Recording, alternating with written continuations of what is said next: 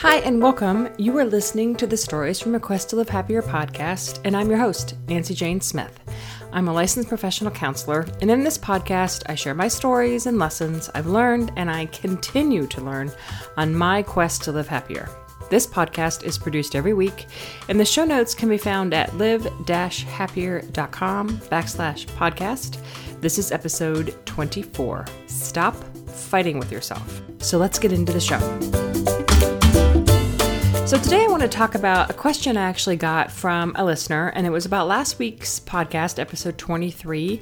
And um, I was talking about being authentic and that there is no right answer, and so kind of just accepting where you are and how to show up truly in that way. And so, this listener contacted me and and she had some questions about feeling fear and how to feel fear when you don't want to. So I need to give you a little backstory. Recently in our town in Columbus, Ohio, there was a guy who took a machete into a restaurant and randomly started just cutting people. And so he it was we didn't know if it was a guy was a terrorist or if it was a hate crime or what it was and it was an extremely traumatizing uh, event for Columbus, Ohio at this town. It was really like sleepy restaurant and here all of a sudden this guy's coming in with a machete and it was very traumatizing.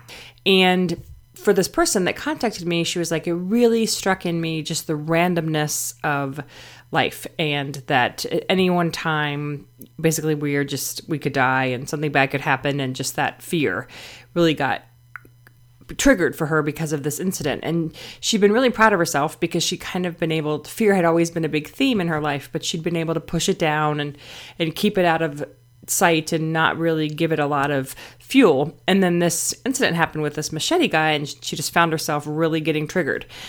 And she was like, "So I listened to your podcast about there is no right answer, and that was really helpful. But I don't know how do I how do I sit with this fear? Like, like I'm constantly I should be talking myself out of it, or what should I be doing to not be stuck in fear?" And so it got me thinking on how often we fight ourselves on whatever it is that comes up for us. So, how often we just kind of hammer ourselves for the fact that we're having a feeling. And so I said to this listener, what if you just sat with your fear? What if you just owned the fact that this is a scary thing and life is unsure and you are afraid? And she paused and kind of looked at me and was like, Yeah, I guess, and kind of questioned it. I said, no, like, really, what if you just gave yourself permission to feel the fear? Because it is scary. This is crazy that you could just be sitting at a restaurant and some random guy could come in with a machete and just start cutting you or someone you love. Like, that's a very scary thing. So, just to kind of embrace the fact that that fear is there. And she would kind of did this long exhale and was like, yeah, I guess that would be more comforting. And you know, later she contacted me and she was like, "You're right. Like the more I sat with the fear, the the less strength it got." And I think it kind of dissipated on itself. And I think that's what happens is we fight ourselves so hard against having a feeling, whether consciously or unconsciously, we fight ourselves. You shouldn't be feeling like that. That's silly. Why are you feeling afraid? There's nothing you could do about it. You can't just what are you going to do? Holed up in your house the rest of your life? Like you got to get out there. You can't be feeling afraid. That's just stupid you know, we just kind of hammer ourselves for whatever it is that comes up for us instead of pausing it and owning it and saying, Oh, I am scared. Oh, this world is scary. That's a fact. It is. And we do have to find a way to live in the world and engage in the world and get out of our homes and do things despite the scary. But it still is a scary place. And so, kind of owning that truth because it is a truth. It's a fact. That's what she's feeling. She's feeling scared, but we kind of try to run as fast as we can from whatever it is that comes up. And I have really been practicing in in my own life the concept of just it is. This is what's happening right now. Kind of accepting what is happening. And oh my gosh, it has been revolutionary for me. And I don't know, I wish I could figure out you I've heard the message before. It's not like this is a new message, except what it is. It's a very Buddhist Zen message, and I've just never been able to do it. And I think the biggest reason I've never been able to do it is because the fear of what's on the other side. You know, just what this listener was saying, if I embrace the fear, then I will never leave my home. I will be, you know, I will just be consumed by the fear. And I think that's where we have to trust that if we stop fighting ourselves and we just allow, it gives some room for that feeling to pop around. So if I say, yeah, I am scared or I am sad right now or I am angry at that friend for saying that to me. That's okay. It kind of dissipates rather than constantly having this mental dialogue of you shouldn't be feeling that way. That's silly to feel that way. You're so stupid. You shouldn't be feeling that way. Builds up the energy around whatever the feeling is. So for this participant who's saying, I'm feeling stressed around this fear I'm having, if we just give ourselves the exhale of, yeah, that's scary, is way different than the energy of you shouldn't be feeling that way. You got to get out there. You worked really hard to get over this fear thing and now it's back again and this is terrible. You know, it, it keeps building and building and building. And with this this example could be used in a thousand ways. Like I said, if you know a friend of ours says something that it upsets us, and instead of just owning the fact of I'm angry about this, I'm angry about what this friend said, that doesn't mean I need to go to the friend and yell at them or tell them she's a bitch or go off on her. I can just own the fact that that is a truth for me. I'm angry about what this friend said. And then I can decide what to do based on that anger. Maybe I do nothing based on that anger. Maybe I just let it go and just notice that I felt angry. Maybe I lovingly confront my friend, or maybe I lash out at my friend and then I regroup and come back and say, I'm sorry, I shouldn't have done that. I was upset about this whatever, we have a choice in how we deal with the feeling. We don't have a choice on what the feeling is.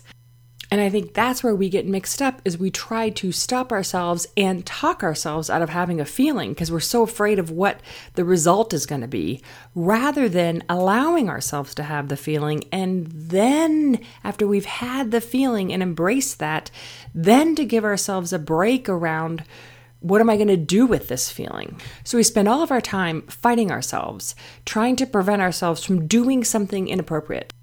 This listener was trying to present, prevent herself from feeling the fear because she didn't want to get stuck in that fear thinking anymore. So she was fighting herself so hard. In the past, when she had felt fear, her reaction, her action on that fear was to stay in her house, stay really small, not branch out.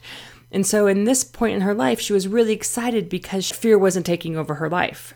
But feeling the fear that came up after the machete guy did not did not necessarily correlate that then she was never going to leave her house again. Feeling the fear was not the problem. It was the choice she decided to make after she felt the fear.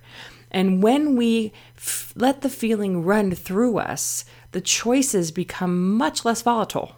That's the beauty of it. When we allow ourselves to just be with whatever the feeling is, then the feeling loses some steam. It loses some of that energy. And so the choice isn't so dramatic. The the option of what comes next isn't so dramatic. A lot of times once we feel the feeling, that's it. That we're done. We don't need to make another choice. So this listener may get scared every time she decides to go out to dinner in Columbus, Ohio because this machete guy did this random thing. And the more times she allows herself to just feel that fear and say, Yeah, this is scary. It's okay. This is scary.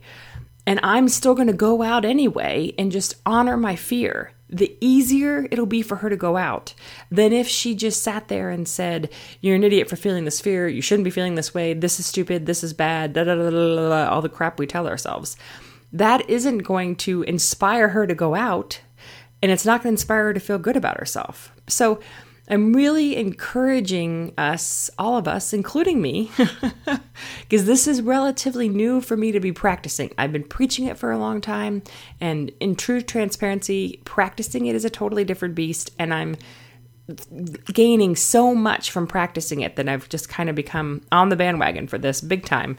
But I really think when we allow, I know in my life, when I allow myself to feel the feeling and I stop myself from fighting myself and let that feeling run clear, then the action that comes next is much simpler and easier, and life becomes happier.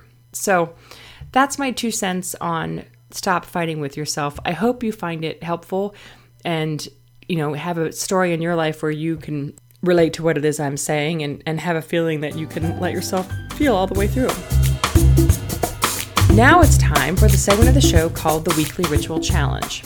One thing that has really helped me live happier, in addition to feeling my feelings, is adding a regular ritual practice to my daily daily life. So each week I'm going to be sharing a ritual with you and challenging you to complete it this week's ritual is fascinating and I've really I've been practicing it myself and I've really enjoyed it. It's been extremely challenging for me, but it is brushing your teeth with the opposite hand.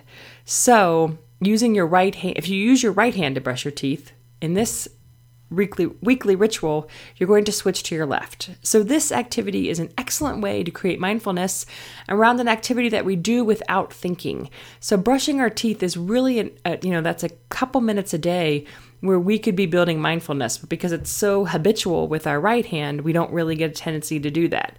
And I tell you, when you start doing it on the opposite hand, a lot comes up. Trust me. So it's a creative way to challenge your inner perfectionist, and it's a great way to bring mindfulness to your daily life. So, just as a reminder, it doesn't have to be perfect, just clean. So, don't really challenge that inner perfectionist. If you want some bonus points, you can do other activities with your non dominant hand, like eating or cleaning, or one of the favorites I've enjoyed is using your computer mouse. That's an actually actually an awesome way of, of challenging that opposite hand. And it really brings mindfulness to an everyday activity. So i encourage you to do that and let me know how it goes for you because i've learned a lot from this one i have to say. It's really been a challenging fun uh, weekly ritual for me so that's the show. Thanks for listening. The Stories from a Quest to Live Happier podcast comes out every week. If you have questions or stories or something you want to share, please email me at nancyjane at live-happier.com or you can send me a tweet at nancyjane. So until next time, here's to living happier.